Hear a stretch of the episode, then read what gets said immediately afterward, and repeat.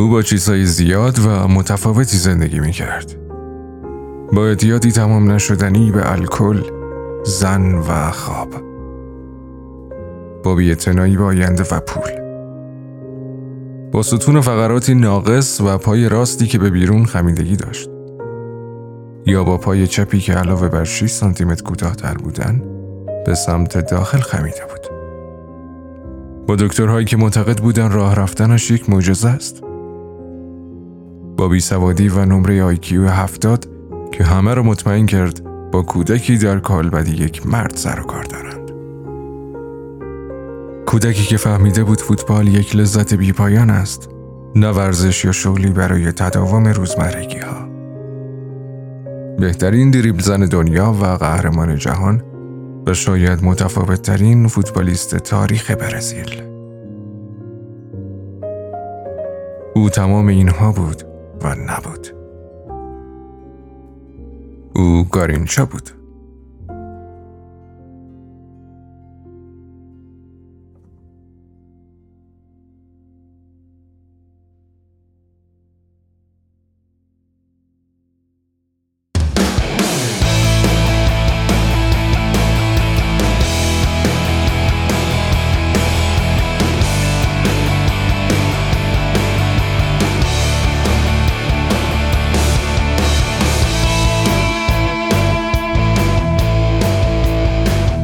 شما شنونده پادکست فوتیمو هستین.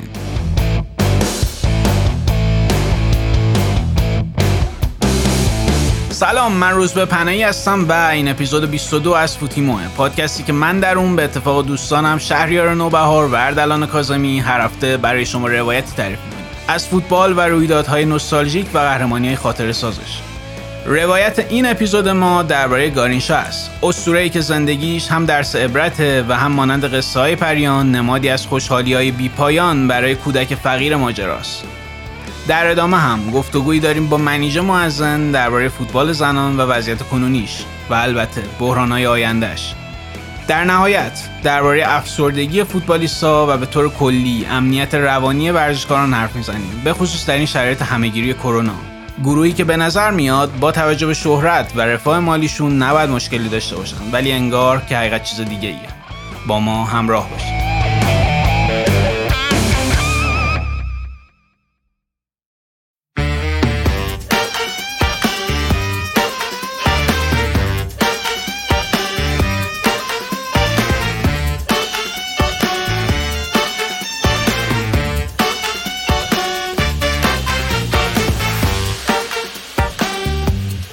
تنبل لقبی که سایر کارگران برای گارینشا انتخاب کرده بودند. او کارگری بود که به کارخانه می آمد ولی اصلا کار نمی کرد.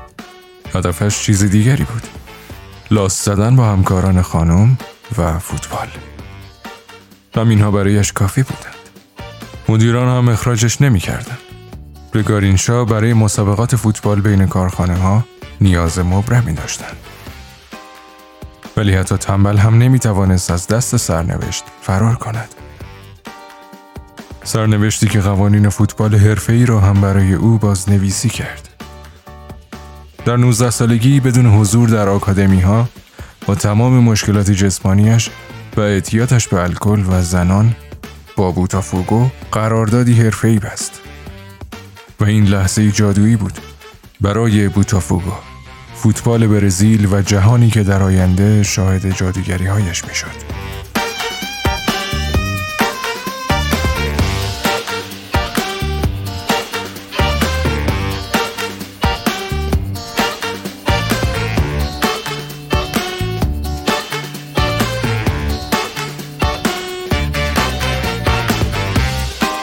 جام جهانی 1958 جایی که او و پله به فوتبال جهان معرفی شدند.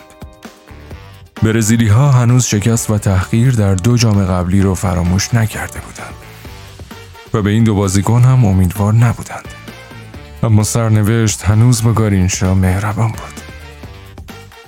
گارینشا و پله زوجی درخشان ساختند و برزیل برای نخستین بار قهرمان جهان شد.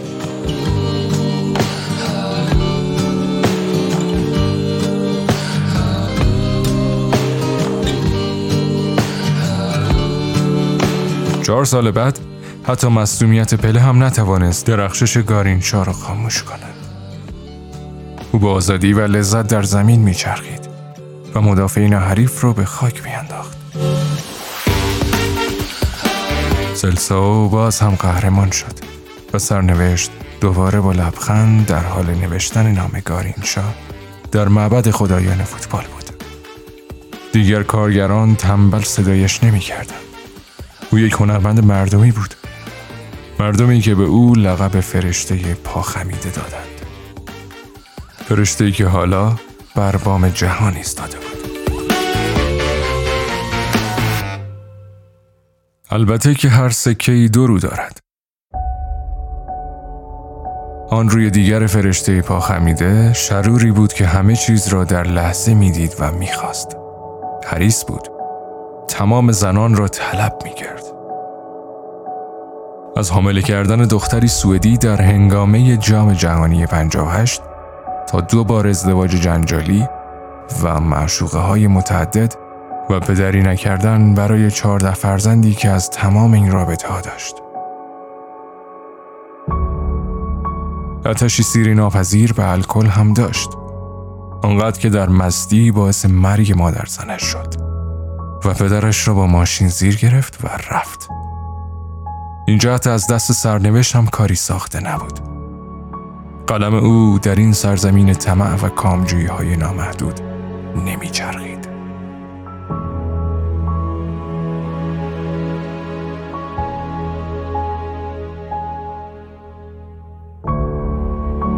الکل، سکس، طمع، هرس و تنبلی او را به پایین کشیدند و پاهای خمیدهش هم دیگر توان مبارزه نداشتند. فوتبالش تمام شد و سالهای پایانی عمرش را در فقر، بیماری، بیخبری و حسرت گذراند. و هنوز به پنجاه سال نرسیده بود که شرور معتاد را فرا خواندند. به زیر زمین، به درون تابوت سرد.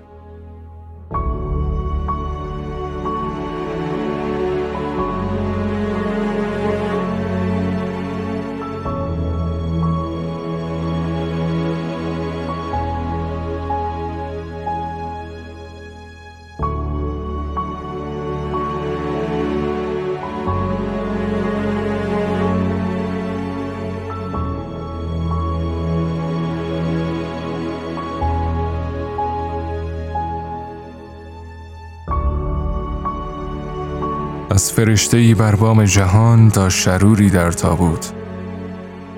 عمر گارینچا رو می‌توان در همین عبارت خلاصه کرد. کسی که شم زندگیش را از هر دو طرف روشن کرد و با بیشترین شدت سوزاند. خیره کننده ترین نور را منعکس کرد و جذاب ترین خاطره ها را آفرید. به آینده و ساختن میراث توجهی نداشت و همه چیز را در لحظه دنبال می کرد. و جالب است که با وجود تمام اینها زندگی او میراثدار و الهام بخش های بعدی شد. حداقل از دست سرنوشت همینقدر برمی آمد. که کارگری معلول را به ستاره پرفروغ تبدیل کند. کسی که انگار رستگاریش را در فوتبال پیدا کرده بود و می توانست برای حداقل 90 دقیقه از تمام شایاطینی که در خارج از مستطیل سبز منتظرش بودند فاصله بگیرد. او کسی بود که با وجود شرارتهایش برای مردم افتخار غرور و شادی هدیه می آورد. او گارینشا بود. پرنده کوچک خوشبختی.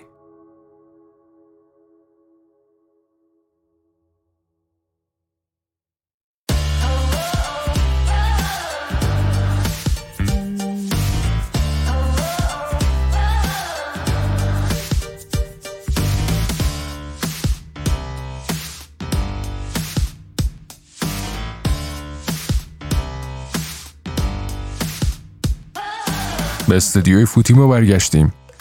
روزبه پناهی اینجا در کنار من هست. ممنون اردلان بابت روایت. خب در خصوص گارینشا می‌خوایم صحبت کنیم. بازیکن بسیار بسیار پر افتخار همبازی پله با هم دیگه دو تا جام جهانی بردن. جام جهانی 66 البته نتونستن ببرن. و توی برزیل خیلی خیلی محبوبه و اصلا کلا یه چیز عجیب غریبی بوده. ویدیوهاش موجوده می‌تونید ببینید شهریار اینجا با منه. خب روز منم به تو و اردلان و همه شنوندهامون سلام می‌کنم و خب دقیقا همینجوری که خود گفتی واقعا گارینشا یکی از افتخارات فوتبال برزیل و اون منطقه است و اصلا نیازی به توضیح نداره. شهریار خیلی بازیکن جنجالی بوده و من فکر نمی اگه که مثلا الان بود اینستاگرام پاپارازیا اصلا وسط زندگیش بودن یا اون وسط زندگی اونا بود. آره نمی‌دونم حالا بدشانسی اوناست یا مثلا خوششانسی خودش بود چون حالا ما اینجا سری character ی فوتبالی داریم مثل پوگبا و لینگارد و خیلی از فوتبالیستایی که الان میگن اینا نیمار مثلا اینا خیلی تو social media خیلی تو حاشیه اینا اگه مثلا گارینشا رو می‌دیدم نمی‌دونم چی می‌خواستم میگن چون کاری که مثلا نیمار می‌کنه تو اینستاگرامش با وجودی که خیلی ورزش می‌کنه خیلی بدنش OK و اینا گارینشا اگه می‌کرد فکر کنم قشنگ بحران به وجود میومد چون ما داریم درباره کسی حرف می‌زنیم که اصلا کاری به حالا کاری ورزشیش ندارم. اصلا تو سن خیلی کم 20 سالگی پدر شده. نزدیک 14 تا بچه داره کولی روابط عاشقانه مثلا یک شب ها داشته چند تو همزمان با ازدواج کلی معشوقه داشته و اصلا یه سری داستانا هستش که وقتی می‌رفته مثلا با بوتافوگو رفتن یه ورده تو سوئد اونجا یه سری اتفاقات خیلی فرا افتاده و مثلا خیلی عجیب غریب مست می‌کرده و الکل می‌خوره در حدی که مثلا پدر خودش رو با ماشین زیری کرده نفهمیده رفتن دنبالش و مثلا سکن خاموشش کنن بازم گیرش نیبرن. یا مثلا غیر مستقیم باز به خاطر رانندگی تو مستی باعث فوت مادر زنش شده. و جالبه که به شدت هم پولدار و محبوب اینها بوده ولی وقتی فوتبالش تمام میشه هی میره رو به پایین و مثلا تو یه جورایی تو فقر رو میشه گفت گمنامی حتی فوت می‌کنه. البته که تو مراسم فوتش واقعا یه مراسم عجیبی بود ولی اون چیزی که ما اون تعداد بچه‌ای که داره دیگه فکر کنم اصلا یه زندگی عجیبی دیگه واقعا نمیشه اصلا خیلی یعنی تو نگاه می‌کنی همه جوره هست. و اینکه مثلا از اون اوج شروع میشه و اینجوری میاد پایین خیلی واقعا ماجرای عجیبیه. شهر توی برزیل اصلا کلا حالا بحث پله خیلی داغه یعنی اصلا کلا نمی‌تونید بری اونجا مثلا بگی یه بازیکنی هست که از پله بهتر بوده. خب بدم در خصوص گارینشا هم اینجوری بوده. ببین خیلی هم میگن که گارینشا اصلا فوتبالیست بسیار بهتری از پله بوده. به این مثلا ما جام جهانی 58 و 62 که برزیل جام جهانی رو می‌بره جفتشو به خصوص تو جام جهانی 62 این تفاوت خیلی به چشم میاد جایی که پله مصدوم میشه و ادامه تورنمنت رو گارینشا بازی می‌کنه و برزیل یه جورایی به سمت قهرمانی می‌بره. و این بازیکن کلی دیبل اصلا خودش اختراع کرده این مثلا پاسای بیرون پای اختراع کرده. اصلا که تو زمین فوتبال هی اوله اوله میگن یه جورایی از این دریبلای پشت سر هم گارینشا شروع شده. اصلا یه ماجرای جالبی داره که اینکه با بوتافوگو قرارداد بست. این تو نزدیک فکر کنم 18 19 سالگیش تازه میره میگه خب که من شاید بخوام حرفه‌ای بازی کنم. بدون هیچ کار تو آکادمی.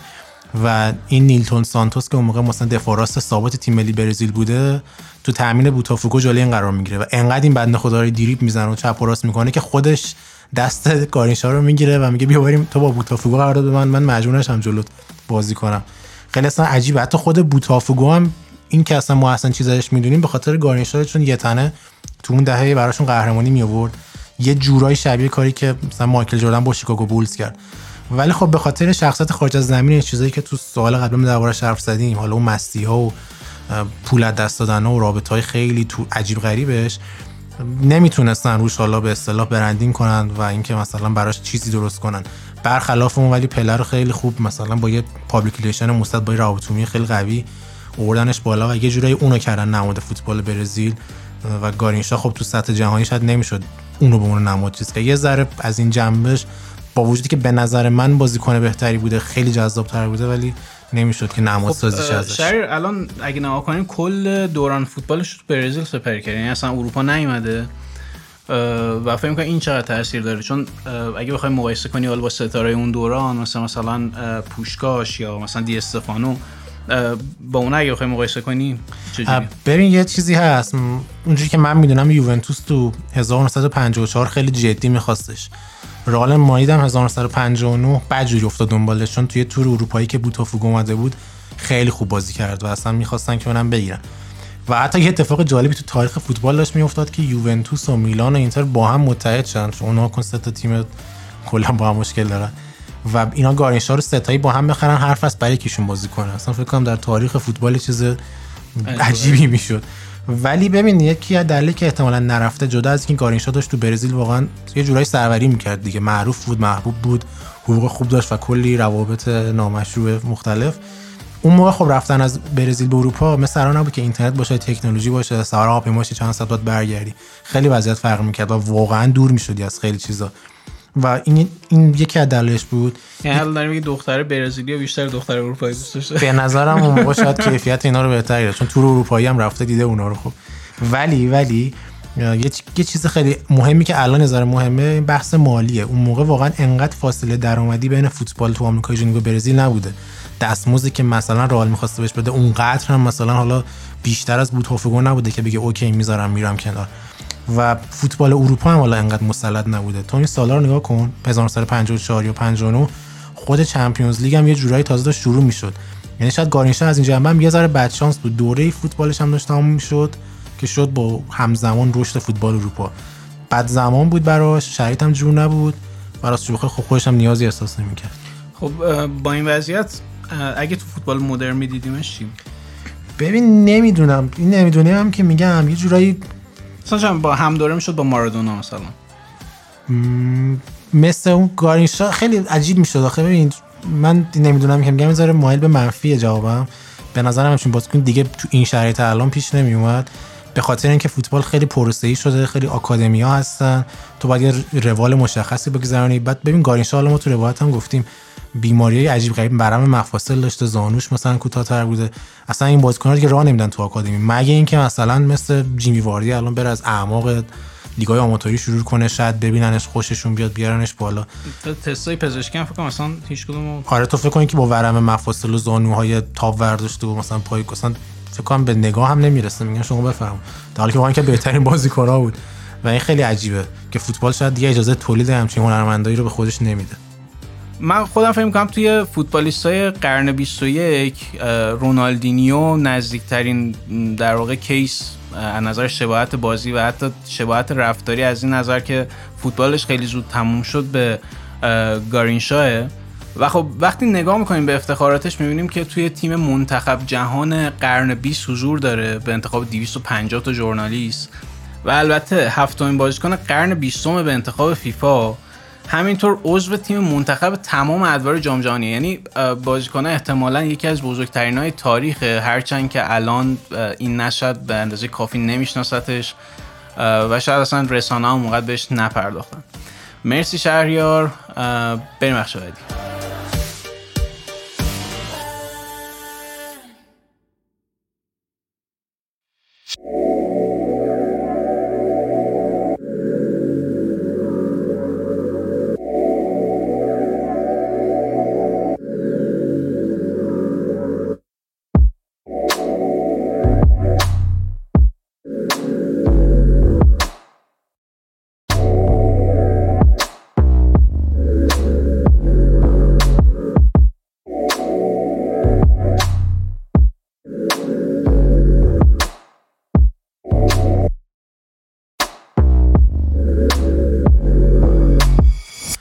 خب همونطور که تو معرفی این اپیزود هم گفتیم الان می‌خوایم با خانم منیجر معزن صحبت بکنیم. ما قبلا هم با منیجر تو اپیزود 5 گفته بود کردیم درباره ماجرای ورود زنان به ورزشگاه و تمام حواشی که داشت. و الان که می‌خوایم درباره فوتبال زنان و شرایط پسا کروناش صحبت بکنیم کسی بهتر از منیجر نبود. منیجر من مجددا بهت سلام می‌کنم. و حالا با عنوان سوال اول می‌خواستم بپرسم که جریان اخبار تو رسانه ها رو خیلی حتما خود دنبال می‌کنی. خیلی به این می‌پردازی که لیگای مردا کی شروع میشن و چه شرایطی از بابت پرتکل بهداشتی دارن. در حالی که به جز تعطیلی و لغو خبری از فوتبال زنان نمیاد. اصلی ترین دلیل این تفاوت چیه به نظر؟ صرفا مسائل تجاریه یا دلایل دیگه هم براش وجود داره؟ سلام می‌کنم به شما و همه کسایی که دارن این پادکست رو گوش میدن. امیدوارم توی این روزهایی که زیاد خوب نمیگذره حال همه خوب باشه. من سریع میرم سراغ جواب سوالتون. در مورد این گفتین که خب آیا فوتبال زنان برمیگرده این فصل یا نه؟ در واقع برداشت من از سوالتون این بود. برای جواب دادن به این سوال من اشاره می‌کنم به نامه ای که یعنی بیانیه ای که اخیرا اتحادیه بازیکنان منتشر کرده.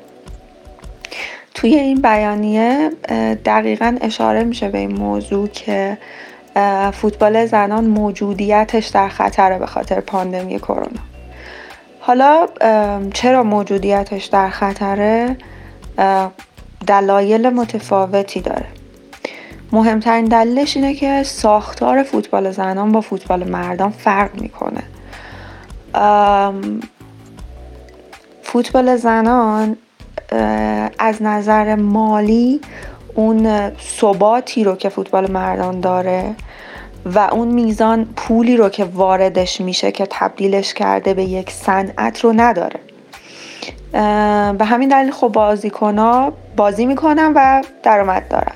در نتیجه اگر که بازی ها انجام نشه خب حتی درآمدی که بازیکن دارن توی خیلی از تیما به خطر میفته به خاطر اینکه تیما اسپانسرهای بزرگی ندارن که توی این شرایط بتونن از نظر مالی بهشون کمک کنن. و خب وقتی که بیلیتی فروش نره عملا تیما از نظر مالی به مشکل می‌خوره.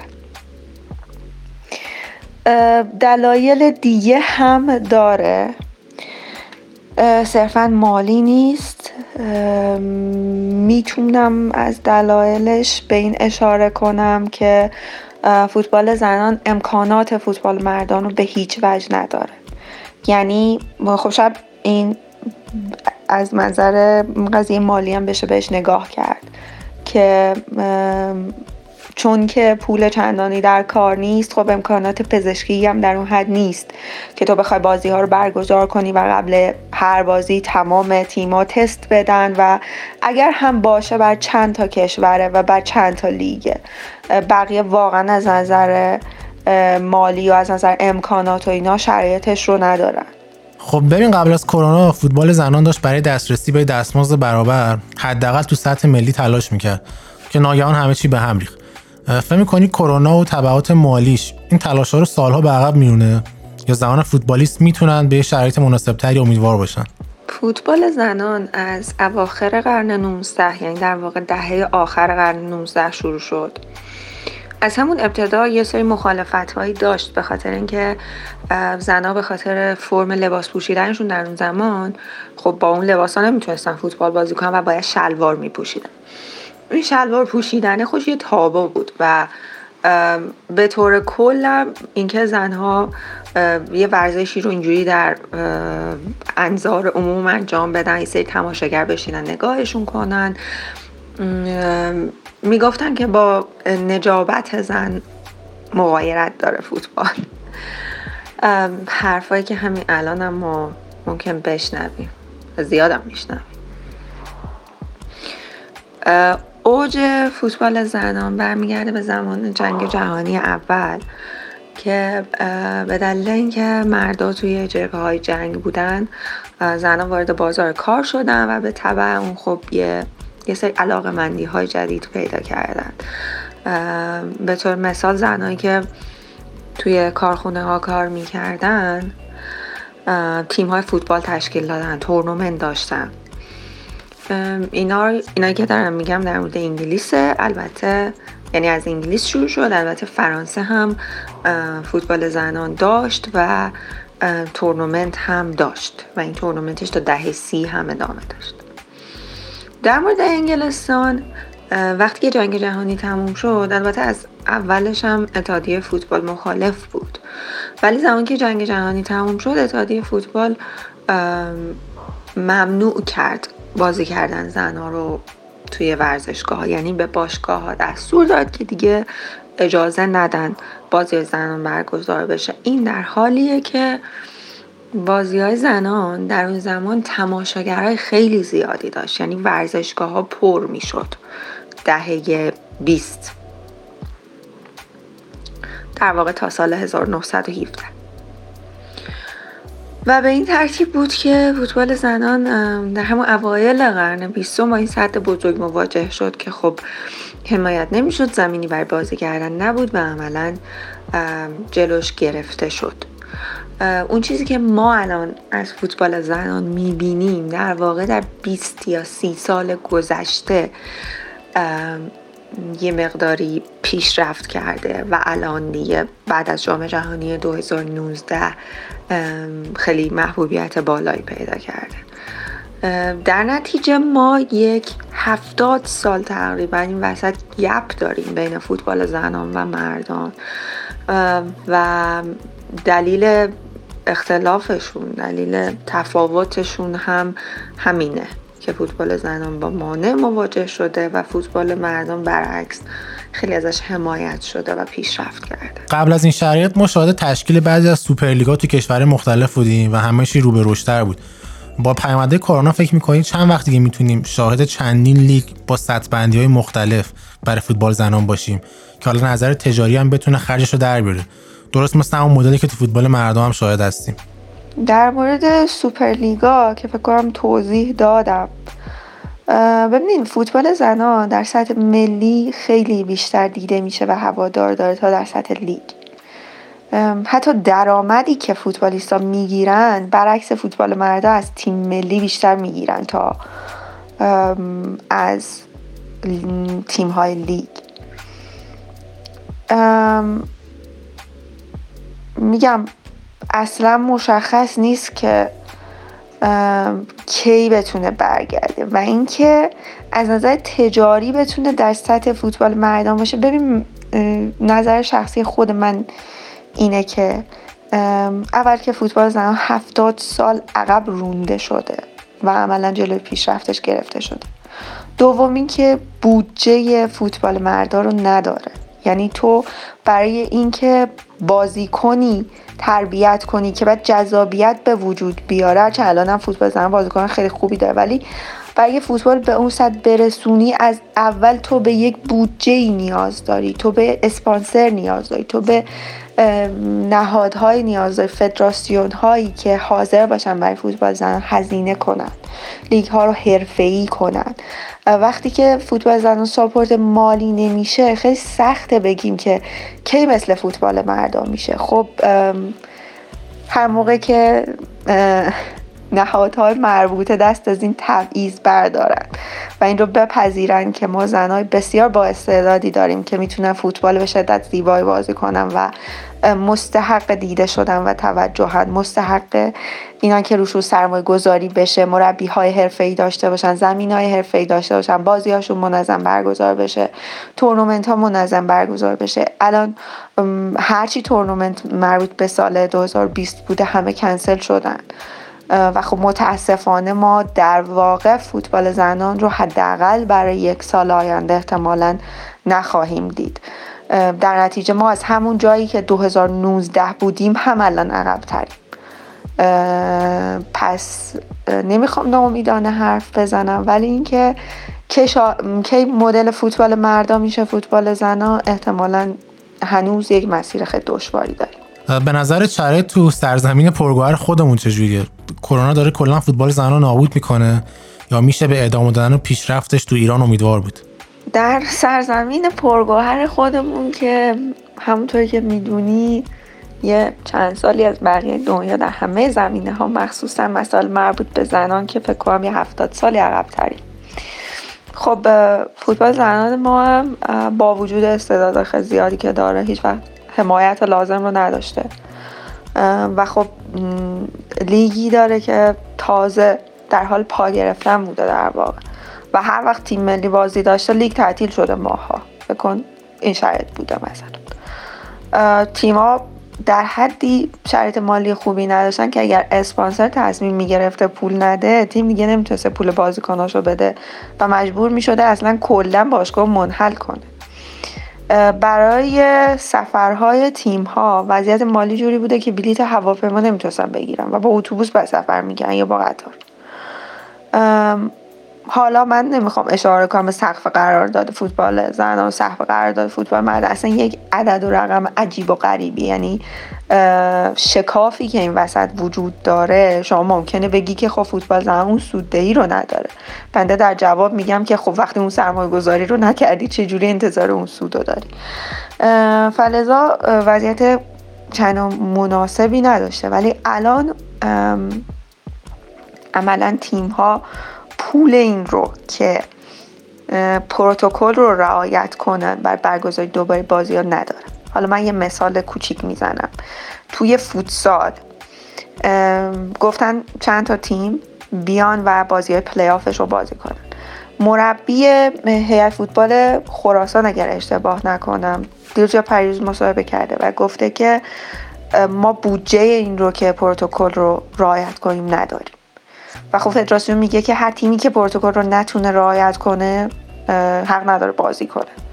حالا تیمای زنان توی این شرایط که توی وضعیت معمولی و نرمال که پاندمی توی دنیا نبوده مجبورن با اتوبوس حتی سفر برن و پول قرارداد بازیکناشون رو که قراردادهای بسیار ارزونی هم هست نداشتن حالا چجوری قراره این هزینه های اضافه رو هم داشته باشن؟ در شرایطی که تماشاگری ندارن اسپانسری اسپانسر بزرگی ندارن. اینا به چه دلیل به این دلیل که پخش نمیشه اصلا از تلویزیون. مردم اصلا نمی‌دونن که دخترها هم فوتبال بازی می‌کنن زنها هم فوتبال بازی می‌کنن و این قصه سر دراز دارد. یعنی شما بخوای سر کلاف رو بگیری متاسفانه می‌رسه به فرهنگ مرد سالار و اینکه زنها همیشه توی هر مسیری که هستن باید از موانع زیادی که هرگز پیش پای مردان نبوده عبور کنن. فوتبال هم از این قاعده مستثنا نیست. خب ما قبلا هم درباره زنان و حضورشون تو ورزشگاه داخلی صحبت کردیم. فکر می‌کنی کرونا و این بازی بدون تماشاگر باعث نمیشه که دوباره این مطالبه فراموش بشه؟ یا نه می‌تونی به عادی شدن شرایط و ادامه همون روند قبلی حداقل تو بازی زیر نظر فیفا امیدوار باشیم؟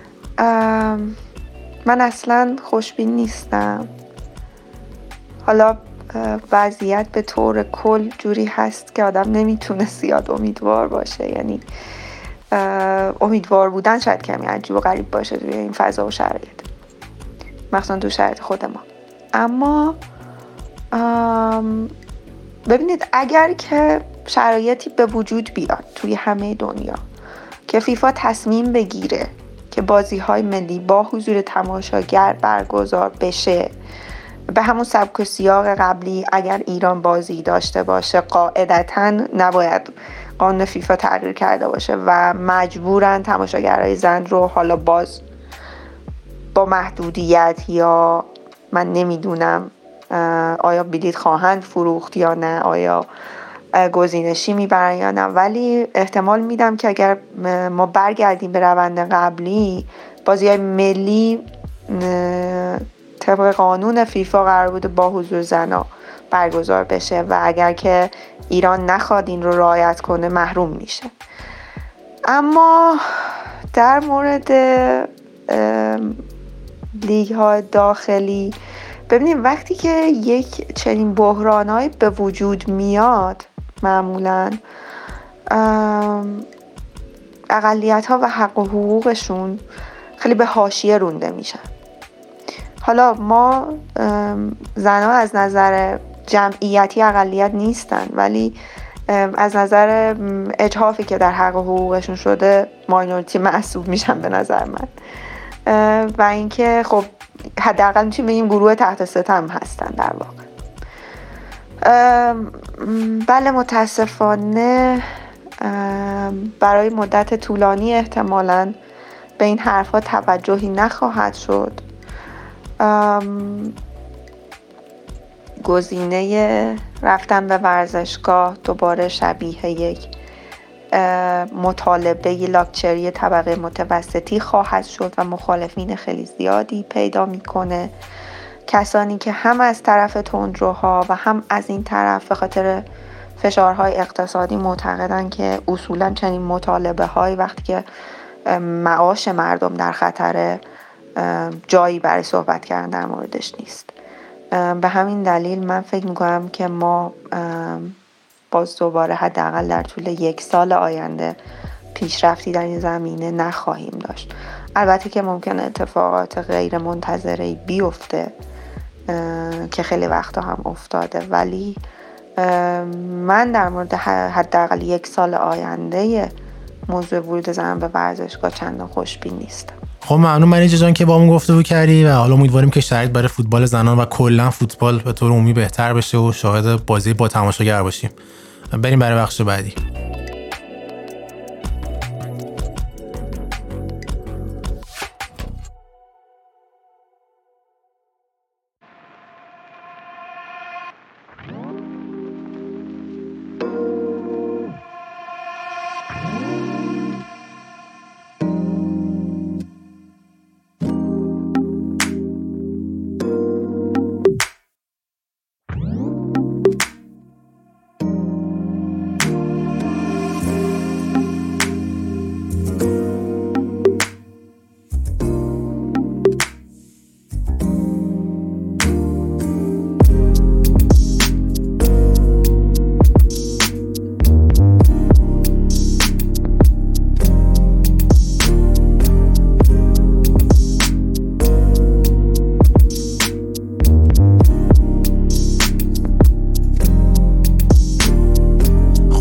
کم لیگای اروپایی دارن برمیگردن. هفته پیش که اصلا درباره بوندسلیگا صحبت کردیم و حالا اسپانیا و انگلیس هم که خیلی نزدیکم به برگشتن و دارن تاریخ تعیین می‌کنن. حداقل این موقع که ما داریم اپیزود ضبط می‌کنیم. و خب این برگشتن به بازی ها یه سری موارد سبب شده به خاطر قرنطینه طولانی مدت و شرایطی که حالا کلا جامعه درگیرش بوده و فوتبالیست‌ها و ورزشکارا هم یکی از اونان.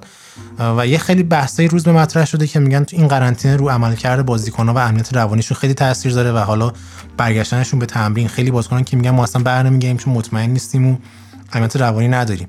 این خودش یه بحثه و اینکه اصلا بازیکن‌ها تو خود قرنطینه چه مشکلی داشتن یه بحث دیگه. و بازم خیلی میگن که شما این پول می‌گیرین خونای خوب دارین مثلا شرایطتون فوق العاده است درتون چیه؟ فکر می‌کنید مثلا چه نگاهی به این بحث درست داره؟ ببین شهر خب این قضیه فوتبالیستان به هر حال آدمن و یه, جنبه فیزیکی داره براشون.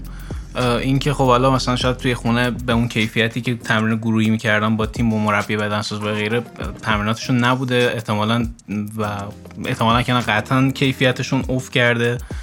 یه دوره بدنسازی مجدد نیاز دارم. بعدم که باجه شروع شه احتمالا تا دو سه هفته ای کیفیت خیلی بالا نباشه و خیلی اصلا کلا بازی ها ریتم نداشته باشه. بیشترم من فکر کنم تکنیکی دنبال میشن یعنی تیمایی که بازیکن تکنیکی بیشتری دارن احتمالا بتونن موفقیت بهتری داشته باشن. ولی از نظر شخصی من راستش به یه حق میدم. از این جهت که خب شاید ترسشون اینه که میام کرونا می‌گیرم می‌برم تو خونه زنم بچم مثلا می‌گیرن. خب این طبیعیه. این چیزی بود که ترویدینی می‌گفت می‌گفت من بچه پنج ماهی دارم که خودش مشکل تنفسی داره.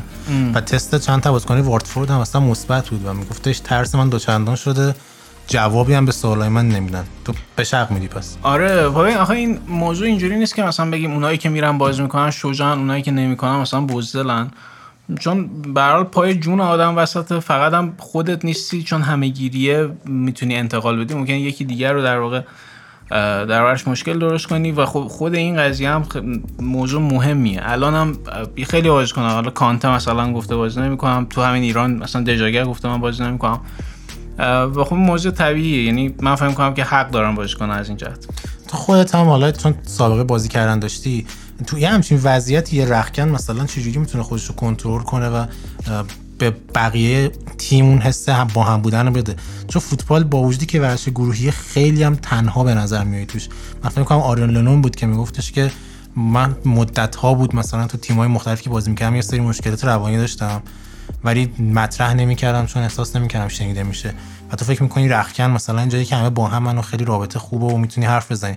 ولی انگار در یه جور تنهایی تو جمعه. ببین شاید حالا گفتیم من من فوتبال بازی می‌کنم. من خب فوتبال آماتور تا حالا تا سن مثلا 21 دو سالگی آماتور بازی کردم.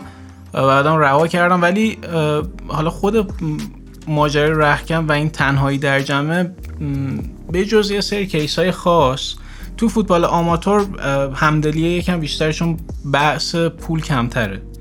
یه ذره راحت تر جو بعضی وقتا هم حتی غیر حرفه‌ای تر هم میشه. طبیعتا خب اسمش هم روش آماتور. ولی تو تیمای حرفه‌ای اگه نگاه کنیم بازیکن‌های بزرگ و حداقل تیمای بزرگ لیگای بزرگ چیزی که مشخصه اینه که خب اینا شغلشون حرفشون اینه. یعنی زندگیشون وابسته به اینه هیچ کار دیگه هم ندارن از یه ساعتی تا یه ساعتی تحت قرارداد یه باشگاهی و با اون فعالیت رو انجام بدن. از این جهت آره شاید اصلا جو اونقدر دوستانه هم نباشه و به هر حال بازیکن چند ملیتی هم خیلی وقت توی تیم بازیکن زبون همدیگر هم نمی‌فهمن زبون مربی رو شاید نمی‌فهمن تو کادر. و اصلا کلا مشکل ارتباطی خیلی زیاده. از این جهت تو کیس هایی که تیم موفقن اتفاقا اینجوریه که بازیکن هم همدلترن. یا حداقل همدیگر بیشتر دوست دارن. یعنی درک بهتری از زندگی شخصی همدیگه دارن. ولی به صورت عمومی این قضیه خب مخصوصا تو فضای بین المللی حرفه‌ای خیلی نمیشه گفت دوستی یک خیلی مهمترین فاکتوره. و آره خیلی وقتا تنها. خب ببین چی باعث میشه که تو نیای حرفتو بزنی؟ چون نگاهی که بیرون هست اینه که خب توی فوتبالیستی پولداری مشهوری اصلا مشکل نباید داشته باشی. حالا اینکه خود این نگاه شاید غلط باشه یه بسیه ولی خب با توجه به ارتباطات و پولی که داری احتمالاً می‌تونی بری برای درمان این مشکل روانی هزینه کنی یا راه درست پیدا کنی. ولی خیلی های بازیکنی که بدن اومدن گفتم من این مشکل داشتم یا اصلا افسرده شدم و اصلا فوتبال مدت جدا شدن و خیلیشون هم حالا کشته شدن به قمار و الکل خیلی چیزای دیگه چی واسه که نیان بگن؟ یعنی ترس از چیه که مانع اینا میشه که حرف بزنن؟ ببین حالا من خودم اینجوری فکر می‌کنم شاید این موضوع خیلی مرتبط با اینه که تو مشهوری و وقتی مشهوری و همچین چیزی رو میگی یه جور یه اعتراف ثبت شده یه که تا بعدا یه تیتر اینجوری می‌زنن فلانی مثلا بازیکن X به علت مشکل روانی مثلا نتونست بازی کنه. یا یه اتفاق در یا مثلا بازیکن X در فلان تاریخ دچار مشکل روانی شده. می‌دونی یه تیتر خیلی زردی می‌تونن برات بزنن و اینو در این حال که واقعیته ولی واقعیت هم نیست. و خب برای وجهه‌ت خوب نیست. شاید خودت هم آزار ببینی از این. یعنی یه جورایی این امکانو داری میدی به یه پاپاراتزی که تو رو بیمار روانی معرفی کنه. میگم کلا وجهه‌ت داره خراب میشه. حالا شاید اونجا خیلی concept آبرو مطرح نیست ولی اون ego یی که داری اون کسی که خب هستی. اگه قضیه حرفه یا به قول تو مثلا غرور شخصی فرد ما باشگاه رو می‌بینیم که میان تست پزشکی فیزیکی از بازیکن می‌گیرن حتما که مشکلی نداشته باشه. اون تست روانی شخصیتی اینا رو گرفته نمیشه یا مثلا به نظر بعضی تیم‌ها خب روانپزشک دارن. یا روانشناس مثلا استخدام می‌کنن توی برهایی که مثلا برهای زمانی خاصیه. این زیاد هم اتفاق افتاده. یعنی چیز خیلی غریبی نیست. مثلا همین اخیرا سر این قضیه بازیکنایی که توی سوشال میدیا ترور ترول می‌شدن یعنی مسخرهشون می‌کردن توی همین مثلا فیل جونز یه نمونهش بود. باشگاه مثلا اومده بود یه متخصصی آورده بود که اصلا بیاد با اینا صحبت کنه که مثلا مسخره می‌کنه عیبی نداره بازی تو کن مثلا اعتماد نفس تو از دست نده. خب این فشار است ولی اینو باید در نظر گرفت که اون بازیکنه پیش از اینکه بازیکن فوتبال بشه اینو توی اون آکادمیا توی اون دوره آموزشی اینا رو بهش گفتن. یعنی قاعدتا می‌دونسته داره وارد چی میشه. به خاطر این عذر و بهونه قبول نیست. یعنی تو بگی که خب ببین مثلا من نمی‌دونستم اینجوریه. چون می‌دونستی تو می‌دونی اگر که به یک باره مثلا با یک میلیون طرفدار مواجه بشی یا میری توی زمینی که هفتاد هزار نفر مثلا میان تو ورزشگاه می‌خوای با اینا مواجه بشی از نظر ذهنی خب طبیعتا با خودت آماده کرده باشی.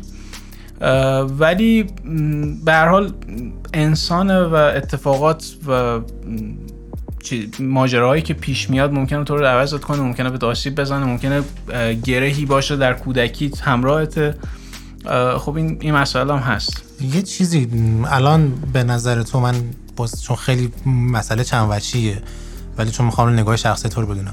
کدوم یکی بیشتر باعث میشه که یک بازیکن حالا دچار مشکل روانی بشه یا مثلا بیاد اعتراف کنه که من این داستان رو داشتم. خود فوتباله که این شرایط رو تو شخص ایجاد می‌کنه و حالا حواشی که فوتبال داره شهرت حضور تماشاگر تو ورزشگاه هر چیزی.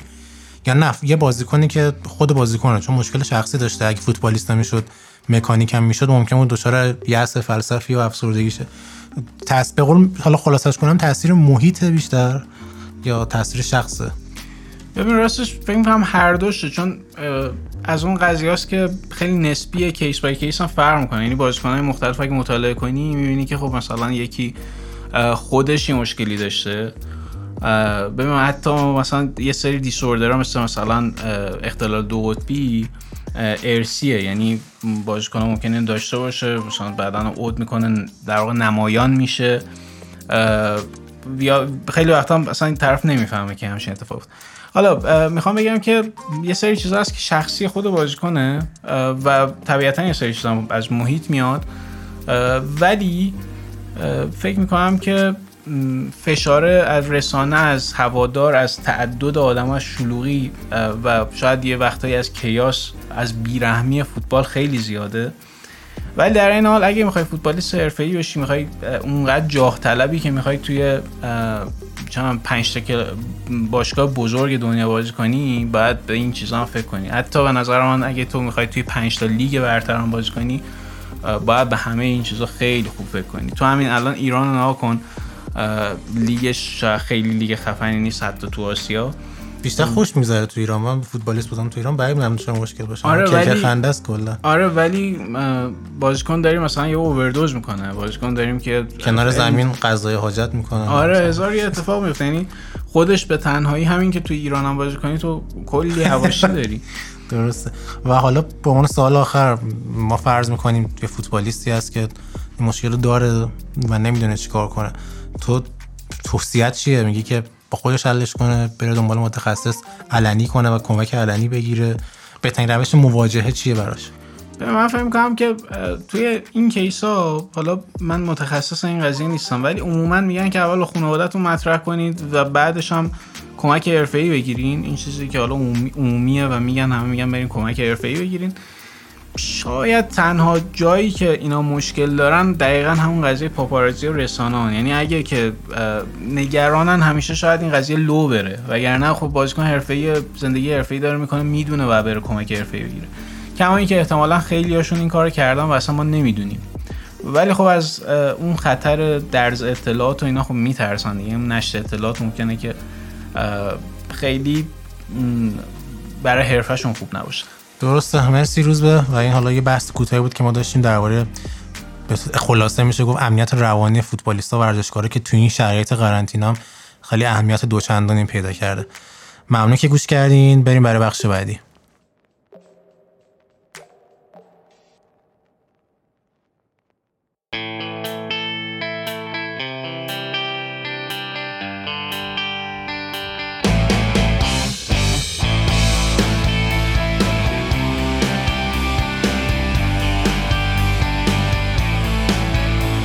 بله رسیدیم به قسمت پایانی این اپیزود. امیدواریم که از این قسمت هم لذت برده باشید. دوستان من شهریار و روزبه در کنار من هستن و می‌خوان خدافزی کنن. خب ممنون که تا اینجا ما رو شنیدین. خوشبختانه توی هفته آینده اسپانیا و انگلیس هم فوتبالشون شروع میشه اگر به همین منوال پیش بره همه چی. و حداقل سه تا لیگ داریم که می‌تونیم یکم بابتش هیجان داشته باشیم. من خودم خیلی خوشحالم بابت این قضیه. امیدوارم اتفاقای خوب بازم بیفته. دمتون گرم. وقتتون بخیر. خب این پایان اپیزود 22 بود. عدد خاصی نیست اصلا ولی خب برای ما که همین این چند وقت تونستیم مداوم و منظم کار جلو بریم با همین مشکلات خیلی فوق العاده است و تنها کمکی هم که شما می‌تونید به ما بکنید معرفی کردنمون به دوستاتون یا کسی که فکر می‌کنید فوتبال رو دوست دارنه و خب همین هم برای ما کافیه و خیلی کمک بزرگیه. مرسی که وقتتون رو در اختیار ما قرار دادین. تا اپیزود بعدی خداحافظ. اینجا تهران صدای ما را از استدیوی فوتیمو میشنوید. مثل اینکه میگن همه چیز عادی شده و شرایط به حالت قبل برگشته. ولی ما خواهش می‌کنیم که همچنان مانند قبل موارد بهداشتی رو رعایت بکنید و حواستون به خودتون باشه. تا اپیزود بعدی خیلی زیاد مراقب خودتون باشید. فعلا.